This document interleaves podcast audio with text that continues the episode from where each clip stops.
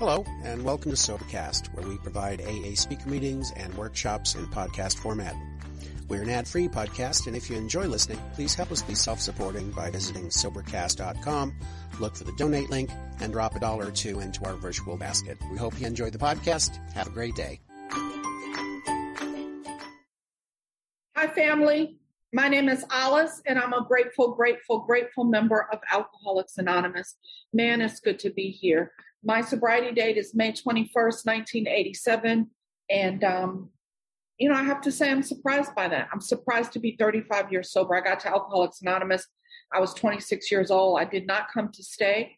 I don't even think I came to stop drinking. I came because the pain was it crushing. And I just was looking for some relief. And um, the truth is, if I could have found a way to get joyous and happy and free and still drink, you'd have a different speaker today. That's the truth. But that's not that's not the truth. The truth is that I had to give it up. I had to give up that one thing to get everything. Um, I want to thank Mel for um, for starting this meeting and for inviting me back. It's one thing to be invited. Oh, it's another thing to be invited back. So um, I'm really I'm really grateful. And thank you, Tamara, for your your tireless service. Like, man, what what a shining light in Alcoholics Anonymous.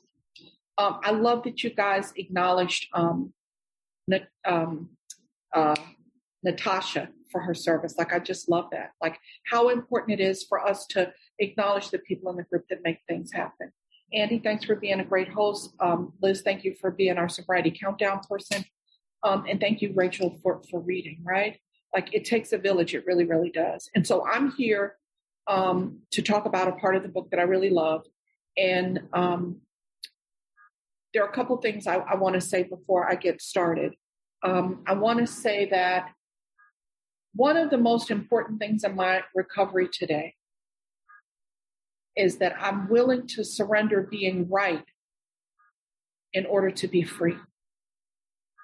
So I'm going to read the passage that um, I selected the topic based on, and then I'm going to jump around reading in the book and um, hopefully it'll all make sense. Let me say that I'm sober, not necessarily sane. And so I want to make that important distinction for everybody. So hopefully you'll be able to get something out of what I have to say. Oh, Agnes, I love you and it's so wonderful and happy birthday. Congratulations on two years. Congratulations to everybody. Cece's three months, Robert's 10 days. Robert, man, loves 164 days. Somebody has 178. I didn't get your name, but man, I'm glad you're here. Um, Deidre's seven months, Barat's 350 days, and, and, of course, Agnes. If I missed anybody, I love you. Um, so, when I come to a meeting of Alcoholics Anonymous, just me, I always have my big book. I always have a pad. I always have a pen. Because meetings for me of Alcoholics Anonymous are opportunities for me to spiritually grow. And the text, the basic text, the book of Alcoholics Anonymous, which we call the big book, is the source of information about how to have a design for living that frees me from needing to be right and leads me to being free. And so, for the people that are new, let me just get in five things that I, that I will offer to you before I start reading and then I'm going to jump around reading. Follow me. I believe the, these five things will change your life. One, get a sobriety date. I have a sobriety date, May 21st, 1987. I would fight in the street for it. Is the thing that makes all other things possible. Is the most important thing that I own or can ever own. It is the foundation of my recovery. And my recovery is the foundation of my life. Get a date. Be committed to the date. When somebody asks you what your date is, don't be hemming and hawing. Uh, mm, uh, no, May 21st, 1987. That's my date. It really is the most important thing that I will ever possess. It's the thing that makes everything else possible. Now, I can have a date and not do the work and be miserable, but I'm not talking about that. I'm talking about having a date and doing the work. Second tool I'm going to give new people or anybody that's not living in, in joy and freedom. Get yourself a guide. We call those people in Alcoholics Anonymous sponsors. And what you're looking for when you're looking for a guide is someone that knows the world of Alcoholics Anonymous as outlined in the book of Alcoholics Anonymous backwards and forwards. They know the time to go, they know when to go, they know when to take a tour bus, they know the good places to eat, they know everything about the book. Get yourself a, a guide that knows the book. I often tell the story. I went to Cambodia. Oh man, Cambodia called my name. I'm a traveler. My life is remarkable. I'm talk more about that later. But I went to Cambodia and I got a guy. And the guy was like, No, I'm not going to pick you up in the morning. I'm going to come a little bit before noon. We're going to go at noon because all the tour buses leave. We'll have the temples to ourselves, Angkor Wat. Man, nobody was there. It was extraordinary. He showed me a field that was the size of a baseball, uh, a football field. And he was like, that's where the concubines bathed. I was like, well, where did the queen bathe? I mean, it just was mind blowing. I would never have had that experience without a guide. Get a guide. In Alcoholics Anonymous, you need a guide. We call them sponsors. Third thing, get yourself a home group, a group of people that you're committed to that are committed to you. You're accountable to them, they're accountable to you. If I show up in my home group and my camera's never on, I show up late, I leave early, the people in the group have spiritual permission to call me and ask me if I'm okay. Fourth thing, get yourself a group of friends, road dogs, a posse, whatever you call them, a crew, whatever you call them. People who have more time, less time, the same time, that are on the journey with you, that are on the spiritual path with you. I'm going to talk more about that. That you can call, because you're going to need to call them and check your reality. I'm talking more about checking your reality. And the final thing is, I've read the book Alcoholics Anonymous many, many, many times. And in the pandemic, which has revolutionized my recovery, I realized that the book, all of the chapters, chapters lead me to being useful. All of them. They lead me to God, but they really lead me to being useful. Why? Because I don't really think that God needs me to make the sun come up. I don't really think God needs me to make this rock we're on spin around. The seasons change. God don't need me. Let me tell you about the dirty trick. I believe that I'm surrendering to a power that I don't have any power over, that has all the power over me, and I'm under the delusion that I am surrendering, that I have some power. It's just no. That I'm gonna talk more about that later too. The power doesn't need me, but the power I believe sure appreciates when I'm useful to the other people who might need me when I let people in in traffic, when I let them ahead of me in the line in the supermarket, when I've got a basket and they've got a little bundle, that I'm kind to people. That is that is spiritual growth for me, man. My natural disposition from breeding or genetics is I'm a warrior. So that this practice of kindness, this new practice that I have of tenderness is my spiritual growth. So those are the five tools. You got it? a sobriety day, a sponsor, a home group, a group of friends, and a way to be useful in life. So, top of page 100, top of page 100, first full paragraph, top of page 100, first full paragraph. Both, and, and let me say this we're in the chapter working with others. We're in the chapter, in the 12 step. It is not the entire 12 step, it is the part of the 12 step where I am being of service to other people, working with others. Both you and the new man. Who is the new man? Anybody new? A new sponsor, a new sponsee, a new friend on the road. Call me. Hey, my number's right here. Call me. You could be a new man on the road with me. I could be a new man on the road with you. Must. Okay, here we go. You'll come into Alcoholics Anonymous. This is for the new people and they'll be like, oh, it's all suggested. Mm, let me clear that up for you. If you want what we got, you do what we do. If you don't want it, don't do it. We're suggesting a way of life. But if you want the way of life, then you must do certain things. This paragraph says must and dictates. Just so that you're clear. If you want what I'm going to talk about, which is to live in a new and wonderful world, this is not a menu where you can like, oh, I'll have an appetizer. Oh, I'm going to skip the entree. I'm going to have to. That's not what this is. This is a design for living. Both you and the new man must walk day by day. What is day by day? Is day by day when I feel like it on Tuesdays? Leap year on Wednesday? What is this? Every day. Day by day means every day. You and the new man must walk day by day. What? On a country road? No. No. In in, inside, not on, in the path of spiritual progress. Now, this path of spiritual progress means every day I'm just trying to do just a little bit better, just a little bit. That I didn't open my mouth and say the thing I thought, that I answered when I didn't want to, that when I talk to you, I, I control the tone. You know what I'm talking about. Yeah. That just a little bit, just a little bit, just a little bit. When every day with someone, because this is not an I program. This is a program that we do together. Alcoholics Anonymous, in my experience, is not a self help program. I want to promise you this if I could help myself, I would not be here with you. But I can't. I cannot. I need you. I need you. Second sentence if, ah, uh, let me stop right there. My favorite word in the book Alcoholics Anonymous is if. I love if. You know, we read the ninth step promises and we often call them the promises. There are at least 250 promises in the book. But the ninth step promises begin with if. If we are painstaking. If. I mean, if not, then you won't get the promises. And then it ends with if.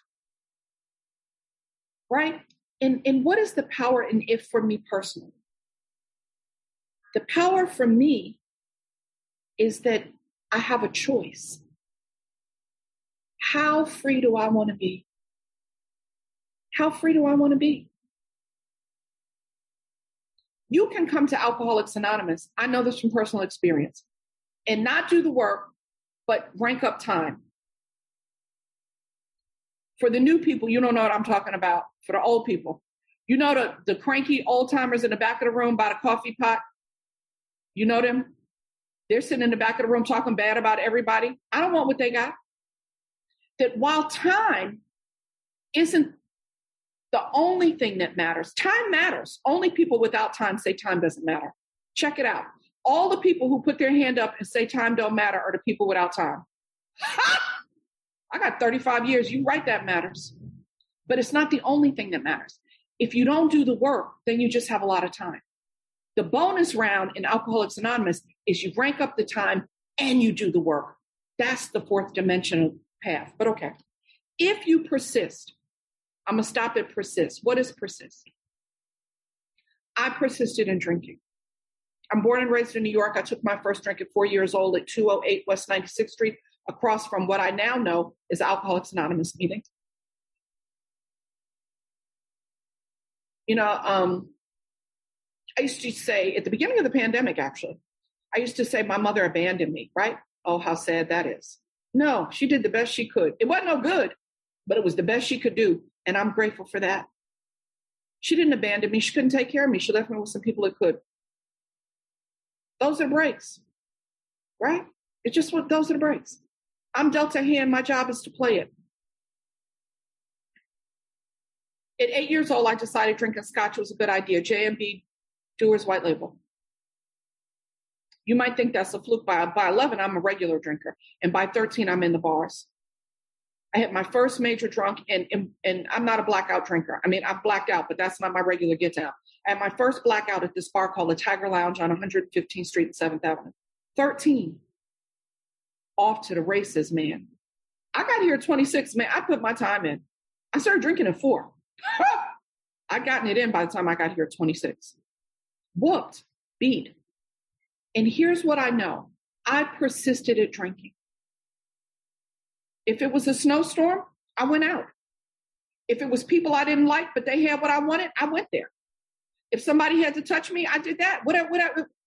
I persisted. There was no barrier that was too much for me to maneuver to get what I wanted. I was persistent as a drinker.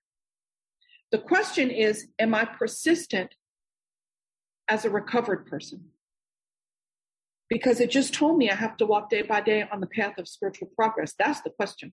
Am I persistent there? If you persist, remarkable things will happen.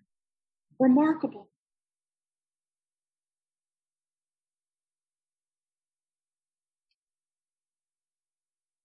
I know I'm being recorded. Mm, I'm going to get put out of Alcoholics Anonymous on this one. If I am Italian and I want to talk about my families like the Sopranos, or if I'm Irish and I want to talk about all the Irish people do is drink, nobody cares. But I'm gonna say something. People, some people gonna log off. Oh, okay, bye. I'm a free black woman in America, and that, my friends, is a revolution. That, my friends, is a revolution. Call me. I'll tell you about that. And I was able to retire at 57. What? That's revolutionary for anybody. Before, uh, what? A person born in the dark body? What? Yeah, I retired. And and I've had this life. I'm on my third passport. I've been to countries I told you call my name. I've been to Cambodia. I've been all throughout Southeast Asia. I've been to Italy several times. I've been to France. I've been to. It's just amazing. And I, not, it's not for everybody. I love going places and experiencing life from a completely different point of view, a different culture, different views, different, you know. I, I, the first time I went to Italy, I, I tried to buy food to go, which is common in America. We, we food to, and the waiter was like, takeaway. Like they couldn't believe I wanted to take food away. They're like, takeaway, right? Inconceivable to them. You go places and you live differently. And the joy is the freedom from myself that I think I know how things ought to be. No, I don't know. How are the people doing it in Cambodia? How are the people doing it in Costa Rica? What, what, how's it there? Right? And a remarkable life for me is different than a remarkable life for you. But the book promises me and you, if you persist, remarkable things will happen, whatever's remarkable for you. Remarkable for me is I'm retired. I travel the world. I live in a beautiful place. I can go anywhere in the world. I can look anybody in the face. I'm not ashamed. I don't have guilt. You could like me or not like me. Not only do I not really care about what I think you think of me, whoo, that's freedom, friends. I don't really care what I think you think about me. I don't even care what you tell me you think about me.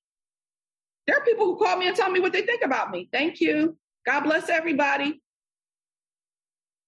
Unless I'm giving you spiritual permission, unsolicited advice is criticism. How about that part? How really? How about that part?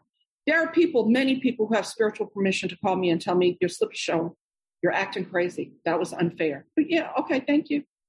But the other people, thank you, no thank you. If I don't want what you got, I mean, yeah, y'all should delete this recording. When we look back, next sentence, when we look back. Why do I need to look back? Well, I need to look back because life is lived forward, but life is understood backward. I don't really understand fully what's happening right now. But if I have unsparing self examination, if I'm always looking, if I have people around me that are helping me look, when I look back, what will I see? I'll realize that the things that came to me, oh, this is so important. You see, when I do the work that I believe I need to do, and I'm going to get to that, to clear away the things that block me from the sunlight of the Spirit. When I free myself through surrender, let me say that differently. When I surrender and God frees me from the bondage of self, when that happens, things that are mine in the universe come to me. What's for me wants me like I want it. When we look back, page 98 in the 12 and 12 says that self examination, prayer, and meditation are all wonderful things. But when they're thoughtfully, logically, intentionally combined, they create an unshakable foundation for life. What's an unshakable foundation? Someone you love dies. You get a health diagnosis. You lose your job. There's a financial upset. You find out your partner's cheated. It's, The book calls them certain trials and low spots. Certain, they're going to happen for sure. Is the foundation that I'm on solid? When I got to Alcoholics Anonymous at 26, I don't even know that I had a foundation, let alone a solid foundation. Anything that happened, I was a wreck. I thought, oh, God loved the newcomers. Everything was a crisis. Everything was a crisis. I, my whole world was on fire all the time. And I didn't have a solid foundation. I couldn't take life as it came. I couldn't see the blessings and disappointments. But when you've been around a while, what you realize is some of the things that you really, really wanted that you didn't get, that was a blessing. And some of the things you had that you lost, losing it, opened the door for a greater blessing. But in order to be available to receive that blessing, you got to be solid. You got to have a solid foundation. Right? When we look back, we realize that the things which came to us when we put ourselves in God's hands were better than anything that we could have planned. Now, here's where I'm guilty. I have an Excel spreadsheet. I got a clipboard. I got a to do list. Oh, yeah. Oh, yeah, I'm that girl. Woo! If you'd like something planned, please call me. You'd like your house organized or decorated, I'm your girl. Yeah, right? Because I still do that, right? I still, because, you know, it's progress, right? Day by day. But what I now understand is that I'm doing those things to entertain myself. I'm not really making any of it happen. I'm responsible for footwork. I'm responsible for showing up. I'm responsible for keeping my, I'm responsible for being a good member of my community, my society, my family, a neighbor, and my, I'm responsible for a bunch of things. But I'm not really controlling any of the outcomes. But man, that Excel spreadsheet she sure makes me feel good. Like I, like I could be, okay, this is what inflation is going to be. Right? No, I don't know. But what I do know is that when I surrender to the power, when I put myself in God's hand, whatever God you believe in, whatever God you believe in, the things that come to me are better than anything I could have planned. Things just come to me. That's my truth. That's my truth. Things just come to me. Here's the sentence that does it for me follow the dictates of a higher power and you will presently, presently, note that word, you will presently live in a new and wonderful world, then there's not a period. There's a comma.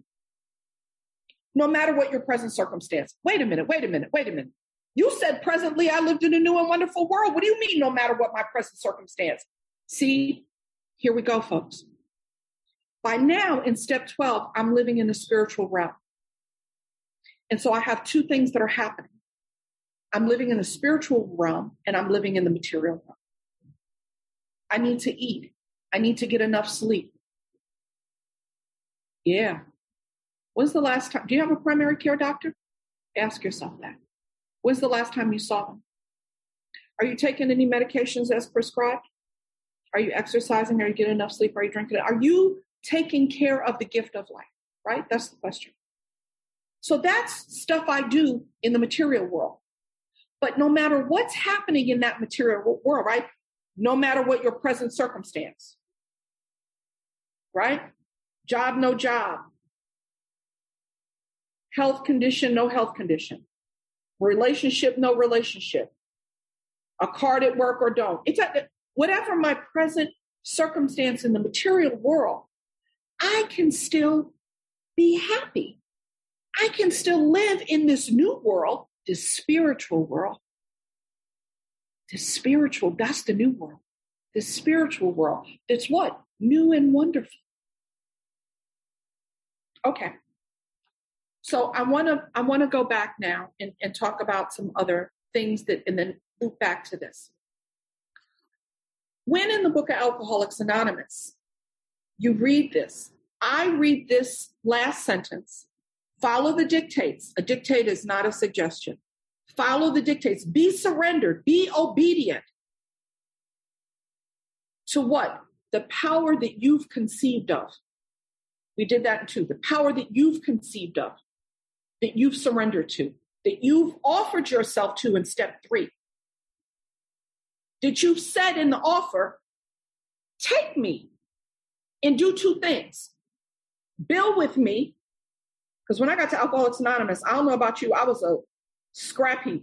Build something with me and do something with me. Two things we offer in three. I offer myself for you to build with me and do with me. Build with me and do with me.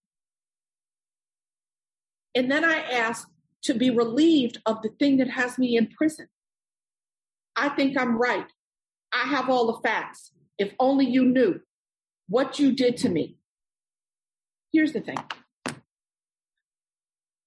I, like many of us, have been sexually molested. Many, that's true for many of us, male and female. I was molested, however, by a parade of people, like not a person, like it's a parade. And I could say, this is the person who started molesting me pre verbally, and that was wrong. And here's how it impacted me. Here's what it did to my brain development. Here's what it did to my sexual relations. Here's what it did to my trust. I, I, man, I could go through the list. And you know what? I would be right. But I wouldn't be free. See, sometimes I create the bondage of self with good information in the, the, the God of reason. The God of reason. I'm going to construct a whole story and, and, and I'm going to beat you down about why I'm right. And you know what? I might actually be right. But do you want to be right or do you want to be free? And here's the thing I don't have to give up being right to be free. I have to just get off the cross that I built. I'll get up on a cross, I will construct it and get up on it. I might construct it with you and get right up on it and preach from it, right? But what it turns out is that is the bondage of myself, that I'm in my life and all I can see is my point of view and my perspective. And freedom is when I, the set aside prayer, help me set aside everything I think I know. It's not paradoxical. So if you know, you know. No, no, no. I think I know. Because there are many things, look back in your life. There are many things I thought that I knew, and it turns out I was wrong. And so it's being open to the possibility that there's another perspective. My mother abandoned me. No, she did the best she could. She left you with some people who could take care of you. There's right and there's free. And what this design for living has done for me, it's led me to freedom. It's led me to this place where no matter what my present circumstance, I can live in a new and wonderful world. I can choose joy. Do you know how powerful it is to understand through the steps of Alcoholics Anonymous that joy is a choice? That freedom is a choice? It's a choice. I choose it. Okay. So, how do I get here? Because it all sounds magical and mystical. And how do I get here? I get here through the steps. First step my first step has three parts. I'm bodily different than my fellows. I drink and I get thirsty. Anybody put up your physical hand if you drink and you get thirsty? You have that first drink and but the third drink and then the fifth drink. Yeah. I really will fight in the street for a drink. I will. Right? That's how it was. Here's the part, the second part of my first step problem, right? The second part of my first step problem I, is the, you know, Teresa F calls it the scariest part. It is the scariest part. I can't trust my own thinking. I have a voice in my head and it sounds like me, and she's a liar. And you know what she says? It's going to be different this time. It's not your fault. I got it. Yeah. If you'd like to know more about that, read the second part of the chapter more about alcoholism. The carpet slipper dude. I haven't had a drink in a long time. I can safely drink again. That's a lie. I'm like a man, I've lost my legs. I ain't gonna grow no new ones. Once an alcoholic, always an alcoholic. What do people say? Once a pickle, never a cucumber again. Yeah, that's just the truth. Right? But in my mind, I think I'm making a decision. I think, and I will argue you down. I'm making a decision to drink. Here's the question If I make the same choice every time, do I really have a choice? If you go to a restaurant and there's 100 items on the menu and you order the same thing every time, well, there's not a menu. There's just the thing you order, right? That's how my drinking was. It didn't matter there was a menu. I ordered the same thing every time, a drink. Why? In my mind, I thought I was choosing it. I can't not accept the drink. It would be rude. Oh, they're coming over for dinner. Oh, I, yeah. The second part, the problem on the top of page 23 centers in my mind. But here's what it took me a while to figure out it doesn't emanate from my mind, it emanates from my soul. My spiritual malady runs the deal. That feeling in the middle of the night when there's nobody there, just me in the dark. Nobody there. I'm cuddled up under the covers.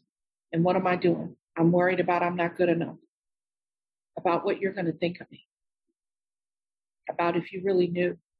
I'm not tall enough. I'm not dark enough. I'm not light enough. I'm not thin enough. My hair is right. All of it. And here's the dirty trick. I'm 61, man. I'm. It's the dirty trick. I look back and realize I've been fabulous the whole time. What? Fabulous. Oh, you don't believe me? Okay. Don't you wish you was the weight you was the first time you thought you was overweight? How about that part? That was 30 pounds ago. Yeah. Because you you're you can't even see the truth about yourself. You can't even see the truth. The spiritual malady blocks me from the truth. And so I get to the fourth dimension, which I believe is I presently live in a new and wonderful world, no matter what my present circumstance. I get to the fourth dimension. I'm rocketed to the fourth dimension, is what the book says, when I go through the steps. So, first is I need to understand step one. You got it? I'm bodily different than my fellows. I drink, I get thirsty. I have a voice in my head It sounds like me. You know, in the doctor's opinion, Bill says uh, full flight from reality, outright mental defective, maladjusted to life. Whatever it is for you, right? That thinking in your head. Nobody likes me. Everybody's looking at me. Ooh, they're going, they're not inviting me. All that, all that, all that, right? In my head. Oh, you can drink. Oh, it's not your fault. All that, all that, right? But this the spirit. It's the it's the spiritual unrest that, that drives all of it. So I've come to understand that really, when you strip it all away, which is why the book says, page 19, let's go to page 19, people. Page 19. Page 19. And this is horrible for the new people, but come on, let me just tell you. Page 19. First full paragraph. Second sentence. We feel that elimination of our drinking is but a beginning. What? That feels impossible. It feels impossible that I'm going to stop drinking. That's a beginning. Well, wait, if impossible is the beginning, what is coming? You know, it turns out it's not that hard. That once we surrender, that it's removed from us. And so what happens is that I see that I have a problem and I see that I'm whooped and I see that it's hopeless and the way that I'm living is futile. No way out. I've seen the four horsemen, right? I, I, I'm done.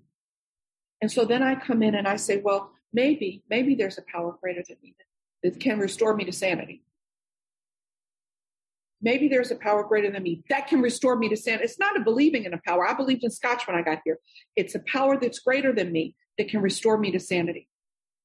Because restoration to sanity is really the thing.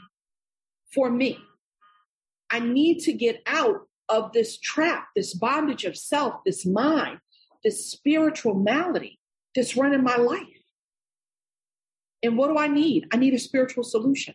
And so, two obviously is a power that's greater than me that can restore me. Right? I start right away seeking a spiritual solution because I learned in one, I got a spiritual problem.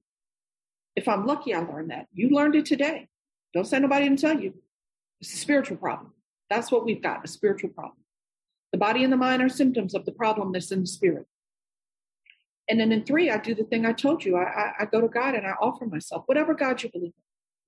Odin, the Orishas, Buddha, Allah, uh, whatever you believe in. It, it, uh, my opinion, this is my opinion. We all get to have our own conception, and nobody gets to tell you what conception you can have in Alcoholics Anonymous. One of the beauties and miracles of Alcoholics Anonymous.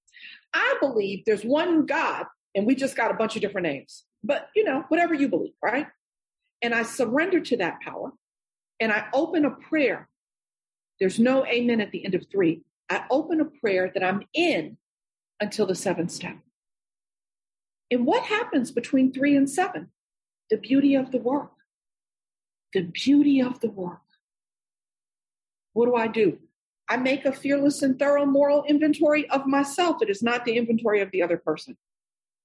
And the, the tendency when we do it is to think about what the other person did. Well, you know what they did. Well, they said, well, what they thought, what they, that's not what this is. One of the most powerful tools, I believe, is inventory. Inventory. Here's the thing column one and column two in the resentment inventory is not a big deal. Everybody that knows you know your column one and two. Your friends, they already know column one and two because all you could do is call the people and complain about who did what to you. Everybody that knows you knows column one and two in your life. Uh, uh, uh, right? Call your friends. They'll fill out column one and two. Three is where you start to look at yourself. It's the first honest look I ever did at myself. I look at the seven parts of myself, right? Because how else do I get to this new and wonderful world? I got to clear away the things that are blocking me. What's the number one thing that's blocking me? Me. I'm blocking me. Can you believe that?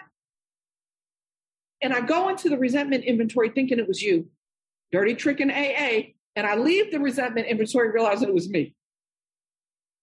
Thank God it's me because I can't do nothing about you. Thank God it's me. And so I do these three inventories I do resentment, I do fear, I do sex misconduct. I refuse to call it conduct because I don't want anybody to think that I'm interested in hearing all the sex they've had. I'm, I'm sure you think it's really exciting, but we no, I'm not interested, right? Only the places that you've used your God given sexual powers to harm another soul. Right? And then I go to five and I share that with somebody. Why? Because when I'm writing it, no matter what I see, I promise I'm not seeing the whole picture because I can't be in the picture and in the frame and see the picture. Like I need someone else to help me see. Ready? Write this down. I need somebody to help me see the pattern of pain that I created in my own life. Thank you, Sydney from LA, for that. I need to see the pattern of pain that I've created in my own life. You know, I've only been in one relationship with, in my life, my whole life 61, one relationship. Now, I rotate people in and out, but it's just one relationship where I act the same with everybody on my job, with my friends, in the business meeting. I'm the same all the time. And what I'm trying to see is really the truth about who that is. What am I doing? And, you know, the book says that, that I step on the toes of my fellows and then seemingly without provocation. I don't know what happened. I didn't even do anything. Right? They retaliate. I did something, but I can't see what I did because it's just all I do. It's that same thing over and over again. You ever hear people say, Oh, I keep dating the same person. Oh, I keep attracting the same. No, it's not the same kind of person. It's I'm the same. That's what's the same. It's me. And I can't see that on my own. I need somebody to help me see that five. That's another step towards living in the new and wonderful world. It's another step. And then in six, I sit quietly and I'm like, this is objectionable. This way that I've been treating other people, this my judgment, my self righteousness, my pity, my blaming, my victimhood, my rage, my attack, my whatever it is that I do, that I can see that it is the thing that causes pain and devastation in my life. It is the thing that brings me harm. My behavior. My behavior. And all I do in six, because what I'm about to do in seven is hard, is get ready. I think a six is a get ready step. I'm getting ready because I have to see that it's objectionable. Like in one, I have to see that I'm really whooped or I'm not going to do the other work. In six, I have to see that I have been the source of the things that have generated the, the pain and devastation of my life. Maybe not all of it, but oh, I got a big share. And then in seven, I, I humbly say, you know what?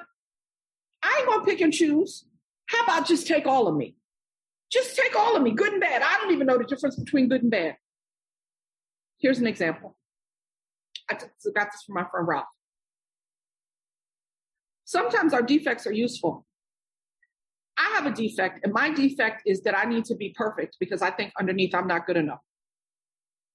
Man, I'm a service warrior. I mean, I booked a new speaker every night for a two years straight. Not any speaker, a big book speaker. Oh, wait. And I did all the flyers. Uh-huh. I sure did. and a calendar. It gets crazy. Sometimes my defects are useful.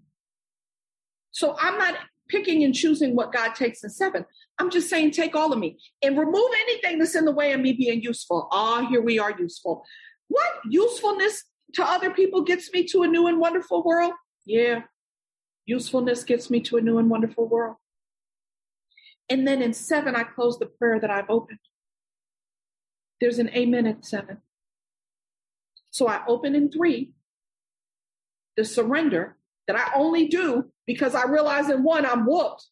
And in two, I'm like, okay, maybe something else could help. And then, then I'm in this work of inventory, confession. Go to page 25, page 25, top of page 25, page 25, top of page 25, 25, top of page 25, 25. There is a solution. Now, I, I want to say that I've always kind of felt a way about the fact that it takes all these pages to get here. I need to know why we start on page 17 with the chapter called There's a Solution, and you don't get to the sentence There's a Solution until why? Because I need to be reminded of why. I need to be reminded of why. 17 says, yeah, there's this common problem, common solution, the cement that binds us together. Then you turn the page, and what does it do? Bam! Right in the face. What have I done? Annihilated all things worthwhile in life. And it makes me look at myself, unsparing self evaluation. And then, you know, I go through the pages, there's description of alcoholics, all that. And then I get to there's a solution. And really, I think it should say there's a solution, but you ain't want to do the work to get there. I think it should say that, but it doesn't. It says there's a solution. Almost none of us like. What do you have to do? The self searching, self searching. What did I tell you? Self searching, ceaseless, unsparing self evaluation, the leveling of our pride. Yeah, my pride's level when I got to call you and make amends. Oh, my pride's level when I got to call my sponsor and be like, this is what I did today. In the confession of our shortcomings. Now, those things are not the solution. I want to be clear. The sentence says, which the process, what process? The process of getting to the new and wonderful world, the process of recovering, the process of becoming useful, the process, the process of the building a design for living, right? the process requires for its successful consummation.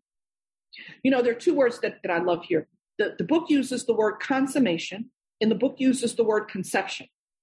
Now, I think that both of those words, most commonly in at least American English, but I think in English, are used around baby making, right? Or, or the consummation is like, you could get married, but if y'all don't consummate the marriage, you could like call it quits, right? You gotta, you gotta do to do. You got to do the deed, right? Or you didn't, it, it don't count. So if you're here and you didn't do this, then it didn't, you, you haven't, you have to consummate the process, folks. You got to consummate the process, right? Like conception. Like I get to have a conception of a power. I get to have a conception of the power, right? But let me just t- tell you what happens when you conceive. There's the er, the egg, and there's the sperm, and the sperm enters the egg, and then the egg is in the womb, and then it grows. What does it grow into? A whole nother separate thing. And that's what the power is that I've conceived of. It is now its own thing that is both in and outside of me, where it always was, anyhow. The only thing that's different is my conception. My thinking didn't change that it was always there. I just am now beginning to see it. Okay, sorry, that was a tangent. There's a, a solution. Almost none of us like the self searching, the leveling of our pride, the confession of our shortcomings, which the process requires for successful consummation. But you don't want to do it, but we saw that it really worked. That's why we come to meetings, so that I can see other people. I got sober in Oakland, California, and there was this guy, and man, he was in and out, in and out, in and out, in and out. I mean, like, I don't know, years. I mean, maybe a decade, in and out, in and out, in and out, in and out. And I was gone for a long time. And I came back, man, he got 10 years. Yeah. That, that's, you never know. You, you can't give up. But we saw that it really worked in others. And we had come to believe in the what? Hopelessness and futility of life as we've been living it. If uh, this is my experience, I'm going to get put out of Alcoholics Anonymous with this one. I think that people who've been around for a really long time, decades, but have not been through the work are the hardest people to work with in Alcoholics Anonymous. because they figured out that they don't have to do the work to stay sober. Now they'll tell you they're miserable. They'll tell you that. They'll tell you they're miserable. Right? But why? If you're going to be here anyhow, just just do the work. It's just, just just do the work. And like get joy. So I think that getting people when they're new, when they believe in the hopelessness and the futility of their life, when they're in the distraught pain. I, when I got here, my whole soul was on fire. I did anything. The old timers told me that people who did hospital institution work never relapse. Man, I went to all the women's treatment facilities. I took meetings in. I would take hostages, speakers, and take them. I did anything because I was hopeless. The way that I was living, it, the, the futility of it beat me to the ground. Let me keep going. When, therefore, we were approached by those in whom the problem had been solved, there was nothing left for us to do but do what? Pick up the simple kit. It's not a complicated kit, a simple kit of what? Spiritual tools. Lay it at our feet. See, I can't hand you the tools. I can lay them out before you, and you have to bend down and pick them up. You have to do the work to incorporate them. I can show them to you. I can lay them out before you. And I can tell you how they've worked in my life. We have found, here's the money shot, y'all, much of heaven, and we've been rocketed into a fourth dimension of existence of which we had not even dreamed. I got to Alcoholics Anonymous with a, a degree. I thought I was a smart girl. You know what they told me when I got here? Einstein will miss it, but Bozo never does. Yeah. I can be too smart for this, right? But here it's telling me that there's something that I can have that I didn't even dream of. And I believe that they are talking about living in the new and wonderful world. I believe that that is what the fourth dimension is. Okay, so um, I wanted to read one more thing, and um, then I think I'm going to stop.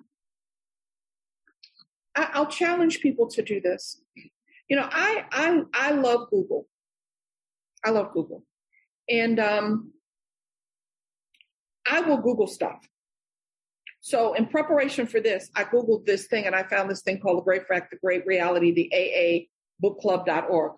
I don't know. There's a lot of stuff out there. It's a lot of information. We're not the only ones having thought. Other people have thought. I love their thought.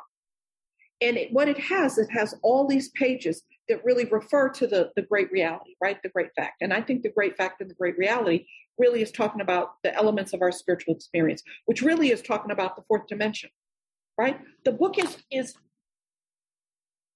the book is is very repetitive. The book is very repetitive, but I need repetition. I need you to explain the same thing to me over and over and over and over again in different ways. And so I want to go to We Agnostic on page 55. Page 55 and We Agnostics. And We Agnostics, my friends, is the end of the first step, the spiritual malady and, in the second step. And it invites us to cross the bridge from believing into having faith. That's, that's how I understand it. That's how I'm, I'm trying to live it. That there are many things that I believe, but it doesn't mean that I'm relying on them. And in fact, the definition that I work with of agnosticism is that I believe that there's a God, but I'm not relying on that again, I got a clipboard, I got an Excel spreadsheet, I got a plan, I got a to-do list, right? And if I make those things God, right, the God of reason, then there's no way that God can actually be the head of my life because I'm too busy playing that role. So we agnostic invites us into rethinking things. And one of the things I think it really challenges on is our thinking. It says you're looking at this prosaic metal girder and you think that it is one solid piece that is steady. It doesn't look like it's moving to you and it looks like it's solid. You can't get your hand through that, but it's not. It's thousands of electrons whirling around. And so the set aside prayer takes me back, right? Please help me set aside everything I think I know. I can't get to the new and wonderful world based on the God of reason. I can't get to the new and wonderful world with my thinking. You know what my best thinking did? Burnt my life to the ground. That's what it did. I was so smart. We'll argue you down. Pull out a bibliography and start quoting the research, right? And so in the spiritual world, those things don't matter. And if I want to be free, I want to be happy, and I want to live in that world no matter what my present circumstance, then I'm going to have to think differently. And that begins with faith, not with belief. I believe it begins with faith. We knew, they knew they had known these strangers always. They had seen miracles, and one was to come to them. What? I get to Alcoholics Anonymous, and there are people who get up and say, I spent all this time in prison, or I was jumping in and out of the back of the cars, or I was sleeping under the bridge. And then, and then, and then they're a professor. And you're like, what? And then it tells you a miracle came to them, and a miracle can come to you. That, my friends, is living in a new and wonderful world. The answers will come if your own house. Oh, I skipped. Sorry um, they'd seen miracles and one was to come to them. They had visioned the great reality, their loving and all powerful creator. You don't have to believe what I believe. Believe what you want to believe, but believe in something. The important thing is to know I'm not God. That's the important part for me. Then I'm going to go to, to, to 161, a vision for you. So we agnostics is two. I'm going to end by talking about 11, right? In 11, I spiritually book in my day. I wake up in the morning. Well, let me do it the way the book does it. When I retire at night, I review my day and I say, okay, God, I'm supposed to be walking day by day with the new man on the path of spiritual progress. How did I do? How did I do? Was I resentful? Was I dishonest? Was I helpful? Was I a liar? Was I afraid? What, how did I do? And, and I look at assets and liabilities, not just liabilities. How did I do? And then I pray. I, that's a contemplation. I ask myself these questions. I answer the questions. That I, I pray about it, and I go to sleep. I've put something into my consciousness. And when I wake up in the morning, I think about, for me, do it your way. There are people I know they got five books, they're on their knees, they need pads. I don't, that's not, I'm sorry, I don't do that. That's not what I do. But it works for me. I wake up in the morning and I'm looking at two things. I'm looking at what I need to do and I'm looking at how I'm going to do it. Because I want to know that I'm going to do better today than I did yesterday. That's what the path of spiritual progress is, that I do a little bit better today than I did yesterday. How do I know how I did yesterday? Well, when I retired at night, I took an inventory of how I did. So then when I wake up in the morning, I'm like, okay, God, I'm gonna do better today. I'm not gonna punch nobody in the throat. I'm not gonna speak mean to nobody. I'm not whatever. Whatever, right? I, I'm gonna do better today. And so I get to a vision for you, which is sort of summarizing, right? We get to the end of the first part of the book. The first part of the book is the basic text, the first 164 pages. And we say that, but it really is more than that because it's all of the pages that precede the preface, the four forwards, the doctor's opinion, right? Um, which I think might be 32 pages long. Um, somebody knows, my friend Frank knows. Um, and so before I get into the personal stories, there's this closing paragraph, right? This this beautiful vision for what life can be. Page 161. Ask him in your morning meditation what you can do for the each day for the man who's still sick. Usefulness. How do I get to the new and wonderful world? Usefulness, this contact with God. And then it says, the answers will come if your own house is in order. So, what I've attempted to say to you is that if indeed and in fact you clear away the things that block you from the Spirit and you stand in the sunlight of the Spirit, you always have access to the new and wonderful world. But it tells me here but obviously, you can't transmit something you haven't got. Obviously. See to it that your relationship with Him is right. See to it. See to it Make it a priority. Persist. See to it that your relationship with Him is right. And great things. Remember when we read page 100, it said remarkable things? Great things will come to pass for you and countless others. This is the great fact for us. I really appreciate the opportunity to be here. I really appreciate um, being invited back. Um, I hope that my description or my experience that I've shared about living in a new and wonderful world was accessible. Um, thank you so much.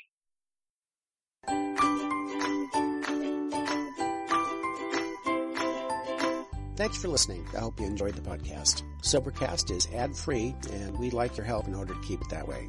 So if you'd like to help us be self supporting by pledging a dollar to a month, visit Sobercast.com and look for the donate links. Thank you very much.